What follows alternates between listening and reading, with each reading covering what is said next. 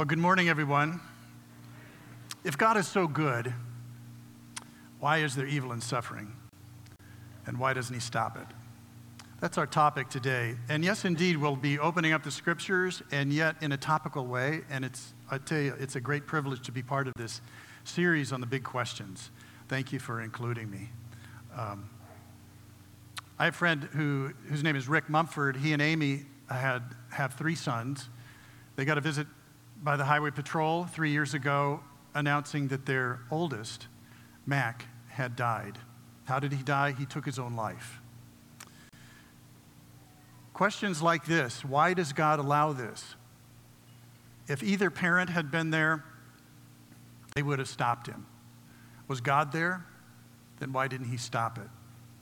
Of all the questions that I get, and we get a lot of questions, all the questions you get too.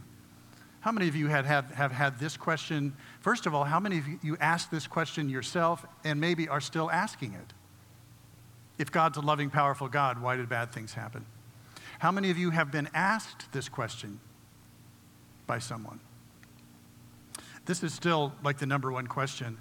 Um, and, and today, as we go through this topic, I'll tell you in a minute kind of what we're going to talk about.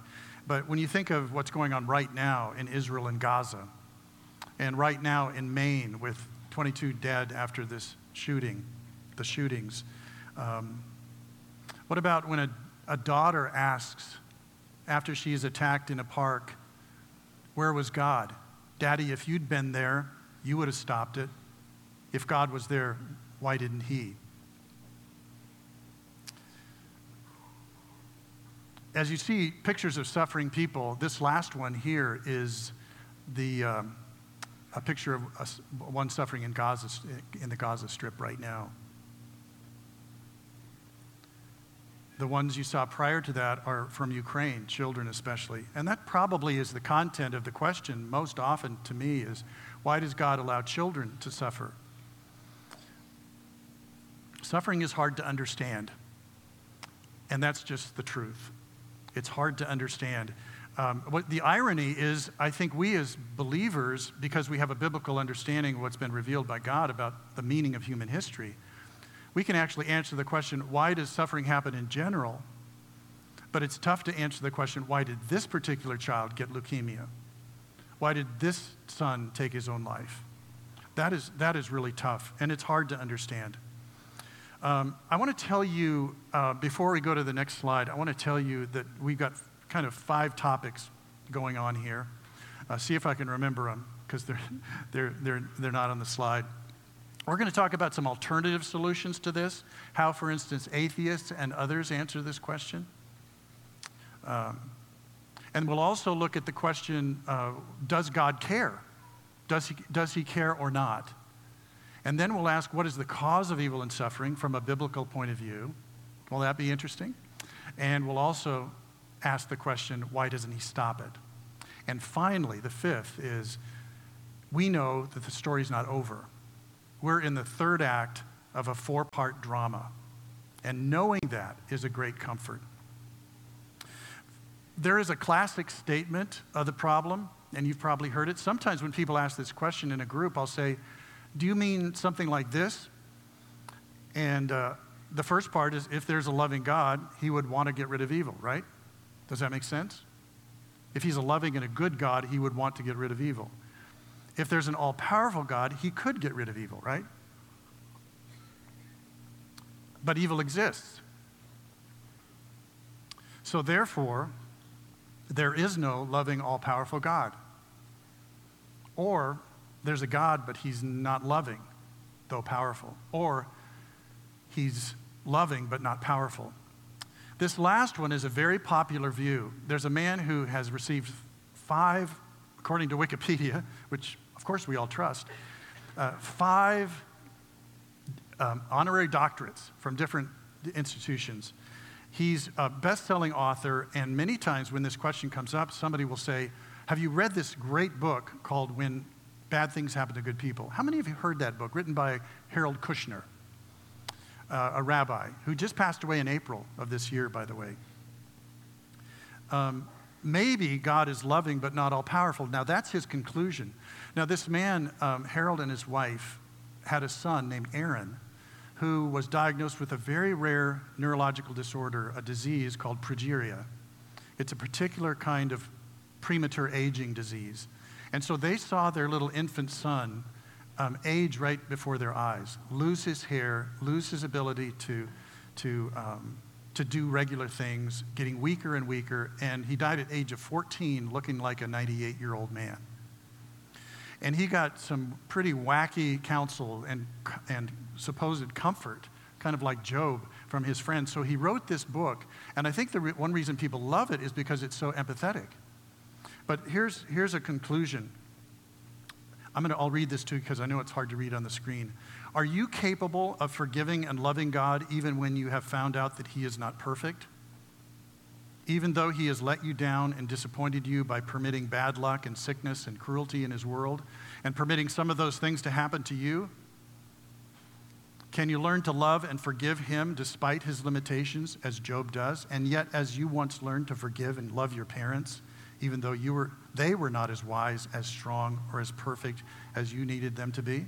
So basically, says, says can you forgive God because he's not perfect? He has limits. Anything wrong with that?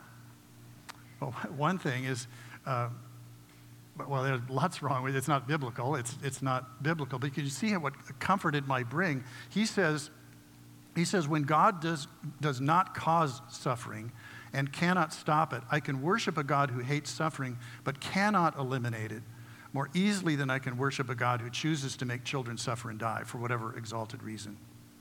There are some things God cannot prevent. That's how he finishes the book.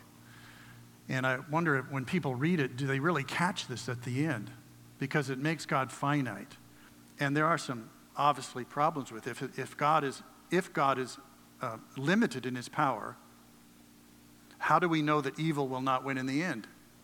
How could we have even any hope? If evil is more powerful, if suffering can't be stopped, he has no power over it, then what kind of hope is there? And it's certainly counter to the biblical story, isn't it? And why should we think that God will win in the end? And if, notice this, it, this is kind of the premise. If I don't know God's reasons for allowing suffering and evil, is it wise to conclude that there is no reason? Here's another common conclusion there is no God. And so, I, you know, I have atheist friends, atheist family, eh, family members who believe there's no God. And you know, uh, popular writers like Bart Ehrman, who are experts in textual criticism, New Testament text, textual criticism, they're experts in New Testament Greek studies, for instance, and he's an atheist. The prime reason he's an atheist is not because of biblical reasons, it's because of this problem. That's what I believe and others would say. And he wrote a book on evil and suffering and says that. Bertrand Russell, famous atheist, British uh, brilliant, probably genius level, very popular, was an atheist, and his reason for doubting was also this problem. Wrote a book called Why I'm Not a Christian. So this, this conclusion has two assumptions. One is uh, maybe you've caught that because God has not rid the world of evil, he never will. So if, if it's the case that there is evil right now, then it means that there always will be. But is that true?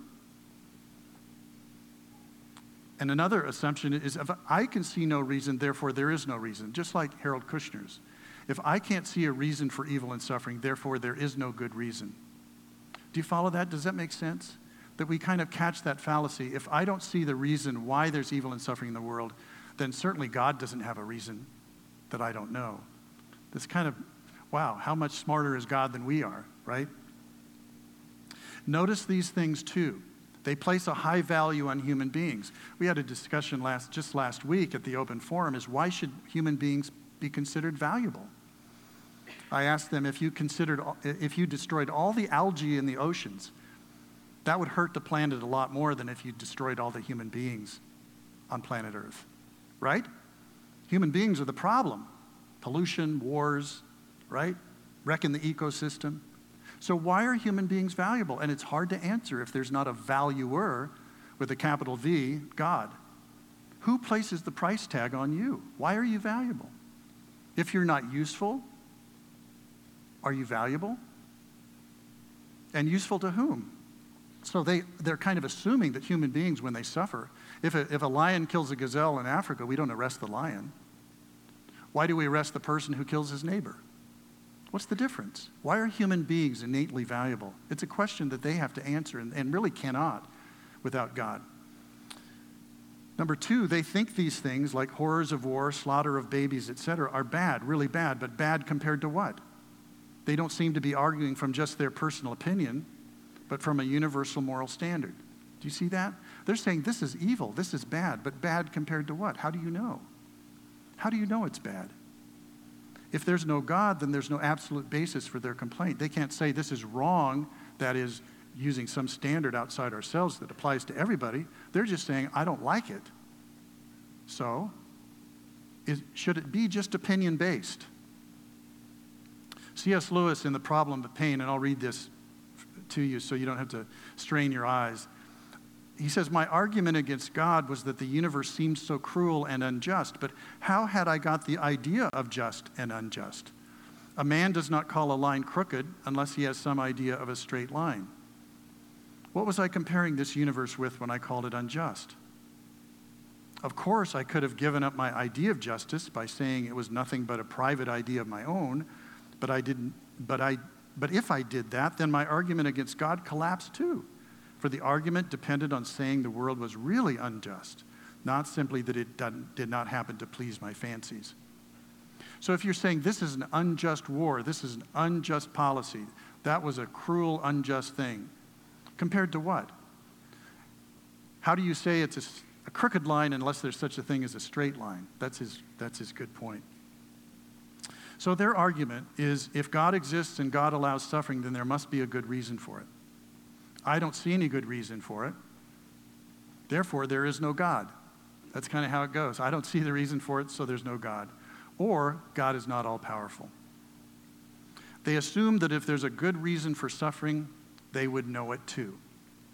And because they don't know it, there isn't one. Tim Keller, in Reason for God, says tucked away in the assertion that the world is filled with pointless evil is a hidden premise. Namely, that if evil appears pointless to me, then it is pointless. If it, evil appears pointless to me, then it is pointless. If you have a God, I love this, and I, this is worth memorizing. It's a wonderful statement. Listen to it carefully. Keller says, If you have a God great and transcendent enough to be mad at because he hasn't stopped evil and suffering in the world, then you have at the same moment a God great and transcendent enough to have good reasons for allowing it to continue, continue that you can't know. Does that make sense? If your God is big enough to complain to that he doesn't stop suffering, then he's big enough also to have reasons for it that we just don't know. Sometimes suffering has purpose, right? You do your homework for a purpose. You floss your teeth for a purpose. You practice the piano for a purpose. You go to basic training for a purpose. A lot of suffering has a, has a purpose. Now, because we can't see a purpose for sufferings like wars and children suffering, um, Therefore, to conclude that therefore there is no good reason is the point here. Is it possible that God has a reason for it? That if we knew it ahead of time, if we knew it, that we wouldn't have this argument. I'm not sure we're capable of knowing it. But is God? I think so. Think of this uh, little kitten here. Pretty cute, huh? Imagine the, uh, what's going on inside this little kitten's heart as, as he's at the veterinarian and uh, what are these people doing to me? They're taking me for, for, for no good reason. And this, this place that smells of dogs and birds and other strange cats and people, people that I know, chemicals, you know, they're smelling all this, they're hearing the sounds, they're on, placed on this steel cold cabinet, and then they get a shot right in the butt. And they think, this is hell. And, you know, if any of you, how, how many of you parents have taken your own little kids for shots? Raise your hand. And of, of course, your infant looked at you with trusting, kind eyes, right? There are some things we just don't know and can't understand. There's another way for this logic to go. So remember that kind of syllogism, if, then? Well, here's another way for it to go. If there is a loving God, he would want to get rid of evil. True, right? If there's an all powerful God, he could get rid of evil. Evil exists now, or you could say evil still exists. Therefore, what's the conclusion? Someday, he will get rid of evil and suffering. And that's, in fact, what the Bible says. Therefore, someday God will get rid of evil, and there must be a good reason for him to wait. To judge God, Philip Yancey, now this book I recommend. You can read the Harold Kushner book that I had on the screen if you'd like, just to understand what people are reading. This one is actually, to me, a wonderful book. To judge God solely by the present world will be a tragic mistake. At one time, it may have been the best of all possible worlds, but surely it is not now. The Bible communicates no message with more certainty than God's displeasure with the state of creation and the state of humanity. I remember back, uh, what, 20, when, when was the Connecticut shoot, shooting at uh, Sandy something elementary school? Remember that? Some 20 people were killed then too. And there had been a whole bunch of terrorist killings and everything all around the world, the Middle East and Europe during that time. But here was one on our own soil, and boy, the, the emotion that came and the questions where is God? And I, I, the thought occurred to me that God is up there saying, Where have you been? I thought you'd never ask. This is awful. God has been grieving for millennia over the way the world is right now. He knows that it's not the best possible world.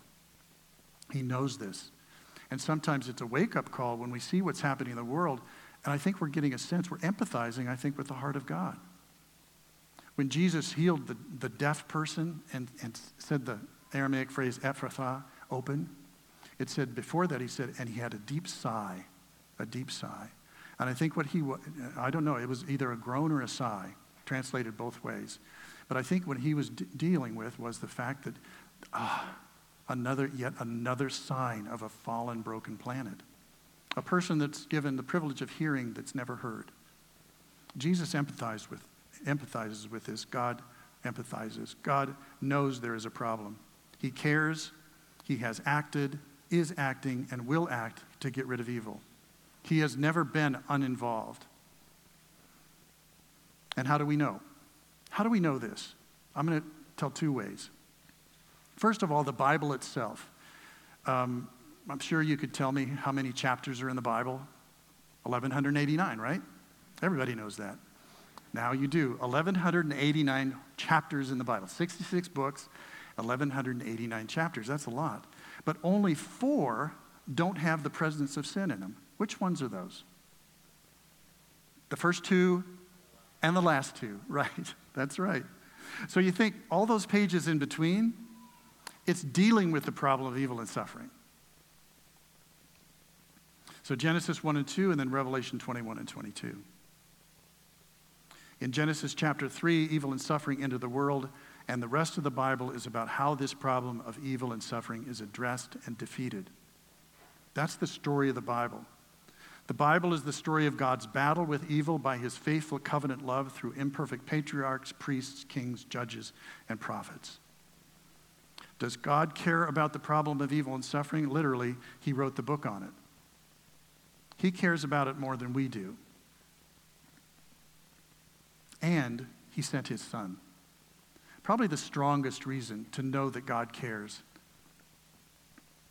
If God didn't care about suffering in the world, He would have never sent His Son to die. Right? Doesn't that make sense? If we could get to God by being good, if we were just um, good people that needed to be better or bad people that needed to be good, and if we could be good and therefore earn that right to heaven, why would Christ need to die? The problem wasn't that we were good, needing to be better. We were dead and needed to be alive.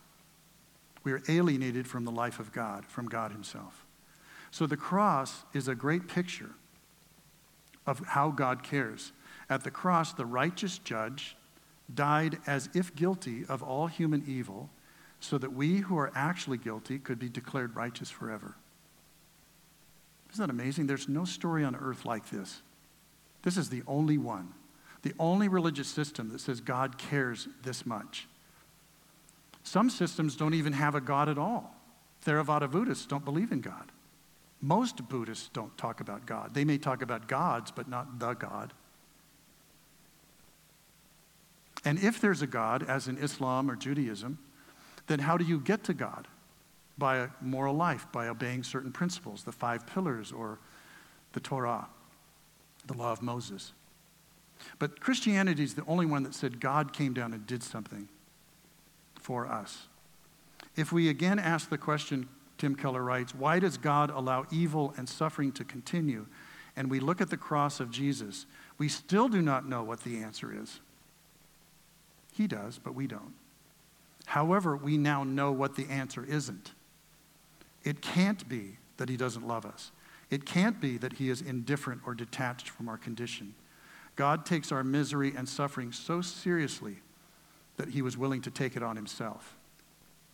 That's a story that's unique across the, across, across the face of the earth. That's why it's called good news. It's not good advice, it's good news. It's something God has done for us. The message of Christianity isn't be like Christ, it's that you need Christ. You need Christ. The only qualification for becoming a Christian is to know that you're not qualified. That's beautiful, isn't it? None of us are qualified. That's why he came. So, Keller goes on if we embrace the Christian teaching that Jesus is God and that he went to the cross, then we have deep consolation and strength to face the brutal realities of life on earth. We can know that God is truly Emmanuel, God with us, even in our worst sufferings.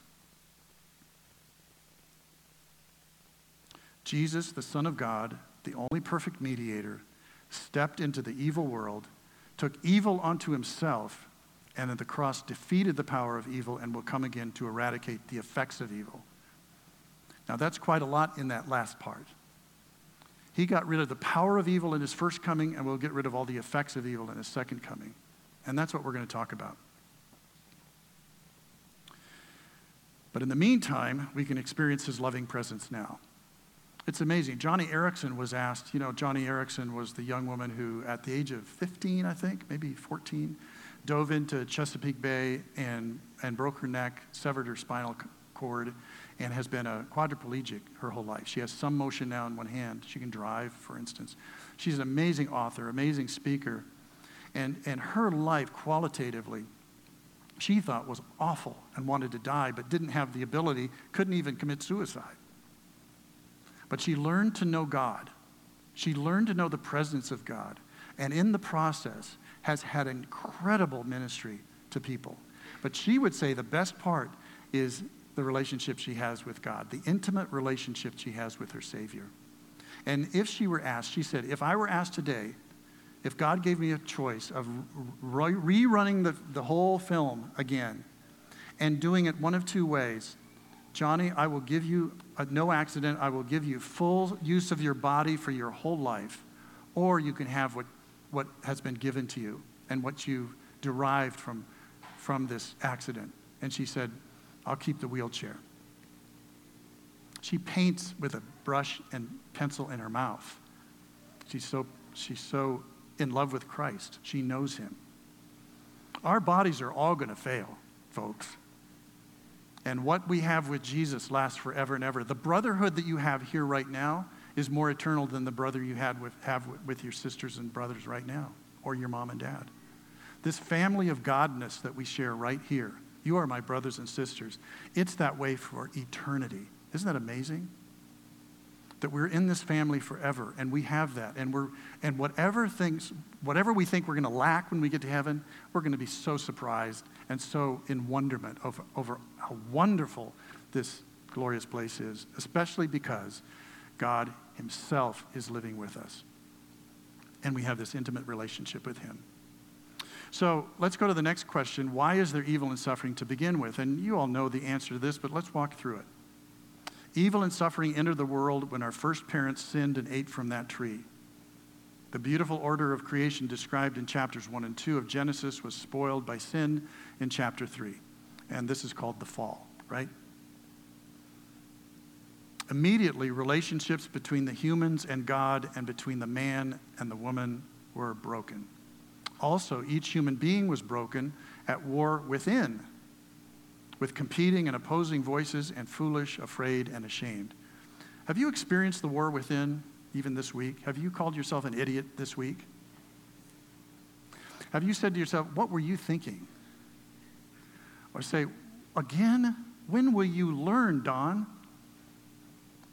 It, there's a war within us. So there's alienation even from within and all around us. The first thing that happens in chapter 4 two, two sons and one kills the other in Genesis.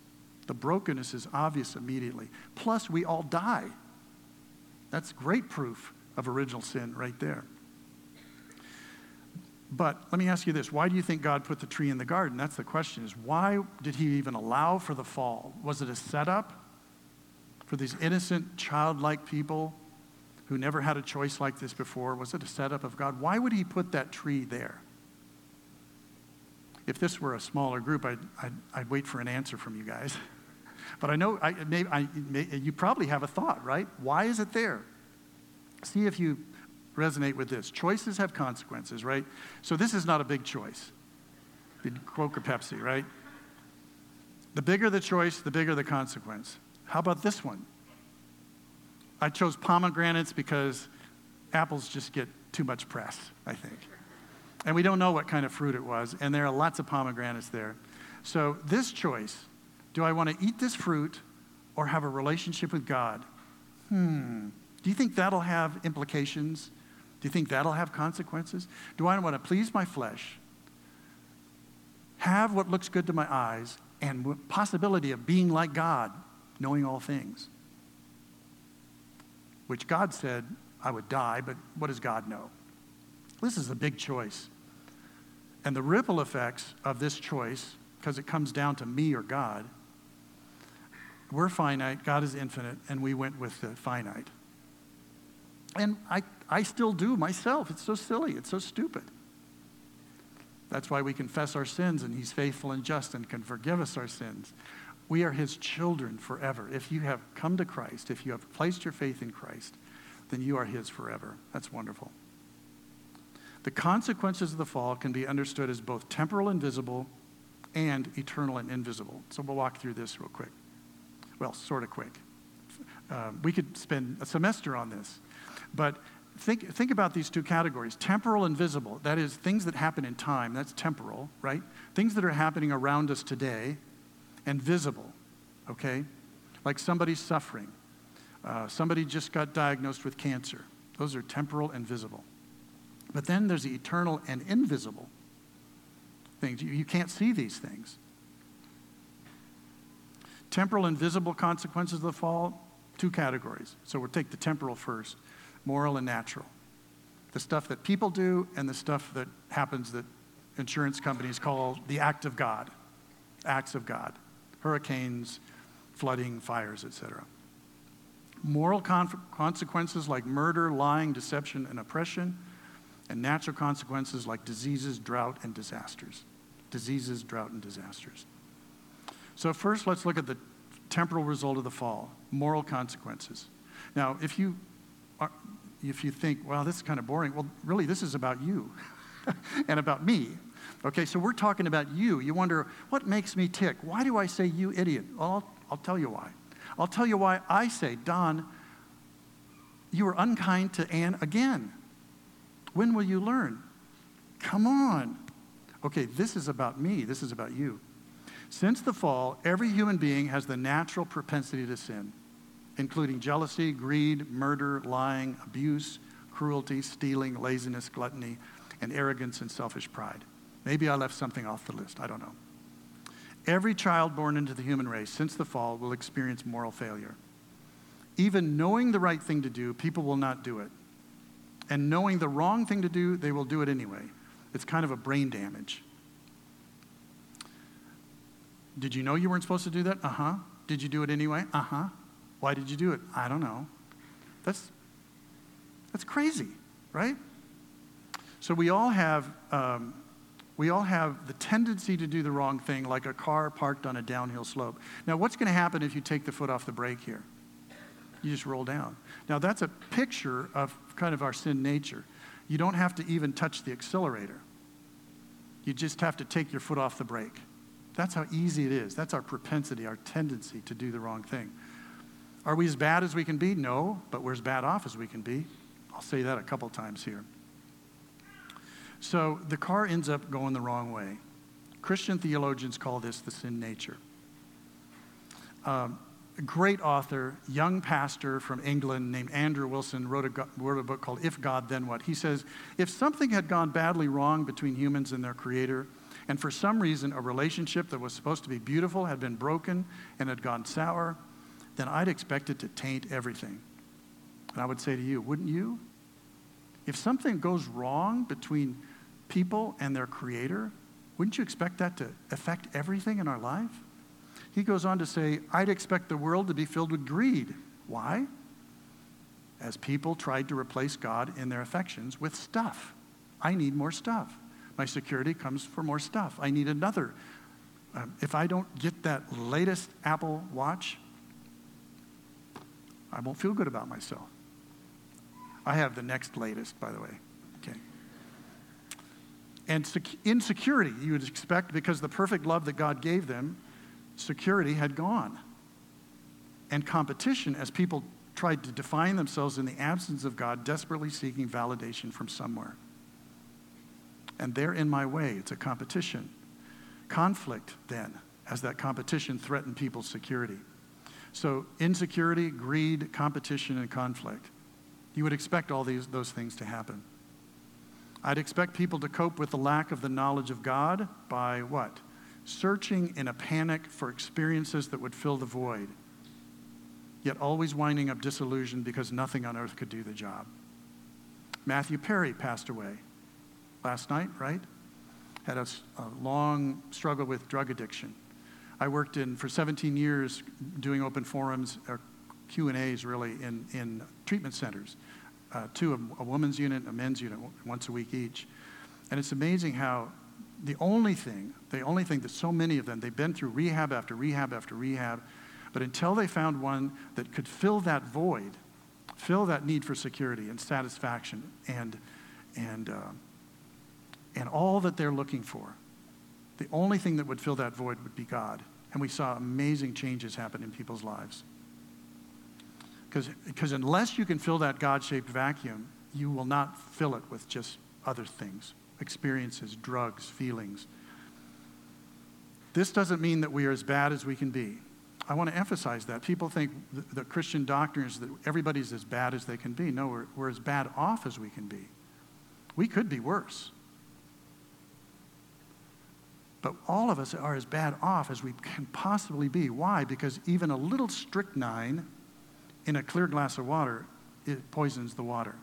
Even a little sin in our life prohibits a relationship with the Holy God.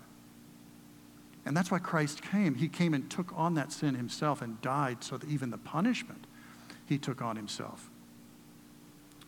So that's the first temporal consequence moral consequences, evil consequences. People, that, people do bad things, wars included. Natural consequences, difficulties, delay, disruption, deterioration, disasters, human loss, and property destruction from earthquakes and volcanoes, drought, hurricanes, fire, flooding, diseases of the body and of the mind, tragic accidents, and death. And I think you can find this promised, actually, predicted in Genesis. Genesis 3 17 and 19. You know, after the fall, after the choice to, to eat the forbidden fruit, God comes and comes to Adam. Where are you, Adam, right? What have you done? and all that conversation. And you know how many of the, there are four entities there the earth, Satan, the man, and the woman. How many of those does he curse? He doesn't curse the man and the woman. He curses Satan and he curses the earth. Interesting, right? He curses the land itself. Curses the ground because of you. In pain you shall eat of it all the days of your life. It's going to be hard work. You're going to be frustrated. There'll be delays, disappointments, thorns and thistles it shall bring forth to you. It'll be painful. Maybe you could have walked through a bed of roses before with shorts on and not get cut up. now you wouldn't. And you shall eat the plants of the field. By the sweat of your face you shall eat bread. Till you return to the ground, here's death. For out of it you were taken, for you are dust, and to dust you shall return. So even the earth itself experienced the impact. Now, this story is one that takes some faith to believe. Do you believe the scriptures? One reason I believe the scriptures is because Jesus rose from the dead and he believed the scriptures. That's the big first reason for me. Uh, but, but if it's not this story, then what story explains the way the world is now? Both wonderful with a little bit of heaven and hellish with a little bit of hell.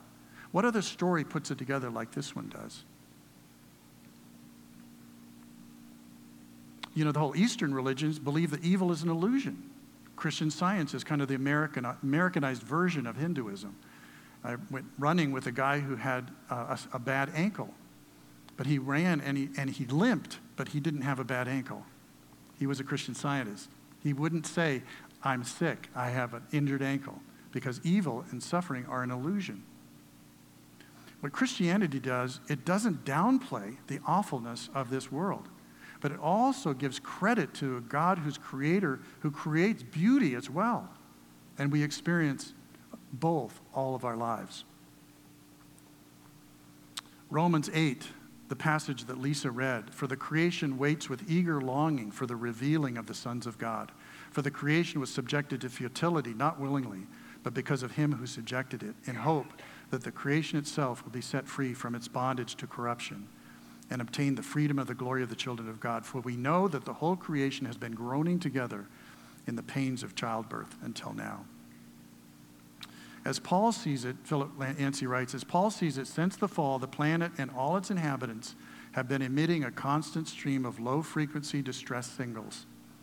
We now live on a groaning planet. Does that ring true to you? Does it feel like that way to you? that there's just this, this low frequency distress signal all the time, every time you open the news. Imagine the scenario. Okay, vandals, this is from Yancey. Vandals break into a museum displaying Picasso's works. Pablo Picasso, one of the greatest, at least recognized great artists in the world. They splash red paint on the paintings and slash them with razor blades. It would be unfair to display these works as representative of the artist. The same, he says, applies to God's creation. God has already hung a condemned sign above the earth and promised judgment and restoration. And then he goes on to say something like, and it's only because of his mercy and grace that he hasn't destroyed it already. He is waiting, he's waiting. So, those are the temporal and visible consequences of the fall. Does that kind of make sense? So, the fall means that, that that's an explanation for moral evils, um, sin, against each other, and then also natural suffering, diseases, etc. So, what are the eternal and invisible consequences? This, although invisible and more subtle, is the most serious consequence of Adam and Eve's sin in the Garden of Eden. And you know what that is, right? I think you all know, and that's why we're here. The most calamitous result of the fall spiritual alienation from God. Because of Adam's sin, the relationship between the human race and God was broken. God is the king, the sovereign, and sin constituted rebellion against the king of the universe. And because he is holy, there was now a relational divide between God and the human race. This alienation is the eternal death of the once intimate partnership with God. So, what did God do about it? The Son of God stepped into the world, took onto himself human nature by being born of a woman. On a Roman cross, he paid an infinite penalty because he is God he can experience death because he is fully man. This saves us now from the eternal and invisible consequences of sin. This is far more dangerous. Why? Partly because it, you know, cancer ends when you die. But alienation from God, unless you have Christ as Savior, goes on forever and ever. You see how much more serious that is, though, even though you can't see it. We see the effects of it, but we don't see it. The earthly devastations of sin will be removed completely by Jesus Christ as sovereign when he returns. This will save us from the temporal and visible consequences of sin. So when he came the first time, he saved us from the, the invisible, eternal part. Here today, we sit in fellowship with the Holy God in Christ. Someday, he'll rid the world of the consequences, all the, moral and natural consequences. In the meantime, and until he comes again, God desires that every individual come to know him through Jesus. Which leads to why doesn't God stop evil and suffering now? Why doesn't he stop it now? A few reasons. Would we know there was a problem without evil and suffering? He can use it to draw us to him. I know of a couple who came to Christ because two toddlers died drowning in a swimming pool next door. What was the connection? They didn't even really think about God. They went along their young lives without really thinking about God. God was irrelevant to them. But then when this awful, this horrible thing happens, they have another neighbor named Charlotte, a friend of ours who's a Christian, who had signed up to go on in this 5K walk with this couple. And in that conversation, this couple, just bereft, angry at God. Why would God allow this? Started a conversation about God. They came to an open forum series soon after, and through that discussion, came to know that Jesus Christ was truly who he said he was, and they accepted Christ as Savior. They came because of the, this, this loud, this loud signal that something is wrong in the world. We tend to talk to God more in our pain than our pleasures. The human spirit, Lewis says, will not even begin to try to surrender self will as long as, it, as all seems to be well with it. But pain insists on being attended to. God whispers us, to us in our pleasures, speak to, speaks to us in our conscience, but shouts in our pains. It is his megaphone to arouse a deaf world. It's hard to believe that the world is a cocktail party when a third of its people go to bed starving each night. It's hard to believe the purpose of light, life is to feel good when I see teenagers smashed on a freeway. What's interesting about this time since the Gaza Israeli war broke out, the hor- horrible attack by Hamas on Israel, and then, then this war, is that now people are talking about something really meaningful. What is wrong with the world? What is wrong with human beings? Why are there wars? It's been a part of our discussion on Sunday nights with atheists and agnostics and people from different faith backgrounds, Muslim, even Hindu neighbor coming. Philip Yancey cites Helmut Thielicke. He says, There is a hospital chaplaincy, there is no cocktail party chaplaincy. Why don't you have chaplains for cocktail parties? Because people are happy. But they certainly are in hospitals. And people who have never talked to a pastor will be glad to talk to a chaplain.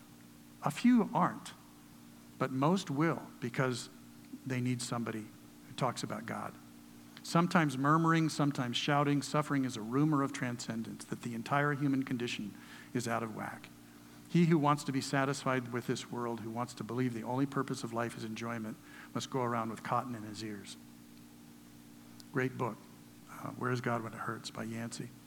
Another reason God hasn't removed suffering, we would settle for partial removal of evil. When He eradicates evil from the earth, He won't do it partially, He will do it completely.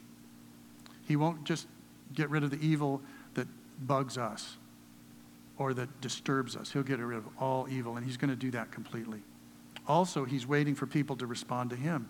He is purpose, purposely gathering in those He knows are to be His. 2 Peter 3 9. Look at this passage. The Lord isn't really being slow about his promise. The scoffers had come and said, Where is he? Where is this second coming? Where is this cleaning up everything? And Peter's writing, The Lord isn't really being slow about his promise, as some people think. No, he's being patient for your sake. He does not want anyone to be destroyed, but wants everyone to repent. He's not being slow, he's being patient. Reminds me of uh, sitting in our van. We have four kids. When they were little, being out in the drive, driveway, ready to go someplace, and one of the kids in the back says, Daddy, let's go, let's go, let's go. Come on, come on, come on. I said, Mommy's not here yet. Oh, okay. What they mistook for slowness um, was really patience. I was waiting for somebody else who I knew would be coming. God is waiting for people to come to Him. Fourth reason, He can use the hurting who have hope to help the hurting who don't. Great passage, 2 Corinthians. Blessed be the God and Father of our Lord Jesus Christ, the Father of mercies and God of all comfort, who comforts us in all our affliction, so that we may be able to comfort those who are in any affliction with the comfort with we, which we ourselves are comforted by God. You have been a comfort to people I know many of you sitting here have gone through suffering, have received God's comfort, right? And have been able to pass it on to others. Some of you are recipients of their comfort.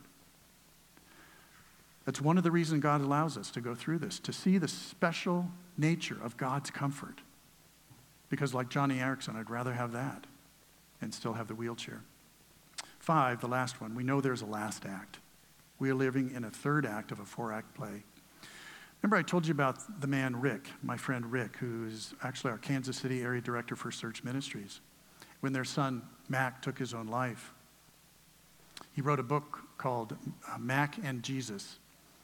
I'll show you a picture of the cover in a second. I would recommend it for those who have been suffering grief or loss of a loved one, especially a child. It's an amazing book. And in it, he said, he's the one who says this that we're in the third act of a four act play. If you walked out of Star Wars before the Death Star had been destroyed and therefore called Star Wars a bad movie, what would we say to you? You walked out too soon. You missed the great victory. You missed the destruction of evil. We're in the third act right now. Don't walk out on God. He has a fourth act coming. No other worldview has the promise that there's a fourth act coming. They don't even talk about acts at all. It's all randomness, chaos. Things happen. Revelation 21, beautiful passage. Remember, I said there were just two chapters at the beginning, two chapters at the end that don't have sin? Listen to the beginning of the first part of the last two chapters. Then I saw a new heaven and a new earth, for the first heaven and the first earth passed away and I heard a loud voice from the throne saying, Behold, the tabernacle of God is among men, and he will dwell among them. And that's the best part.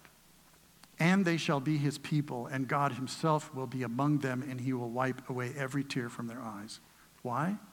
Because there will be no longer any death. There will no longer be any mourning or crying or pain. The first things have passed away. That's Act 4. We're still in Act 3. And we can tell people there is a plan, a grand plan. I can't tell you why this particular suffering is happening, but I can tell you why suffering in general is happening and that it won't last forever. God is waiting for you to listen to his call to come home. So, conclusion and encouragement. For I consider in Romans 8, I consider that the sufferings of this present time are not worthy to be compared with the glory that is to be revealed to us. Think about that. To me, it's a gauge as how wonderful heaven will be with Jesus.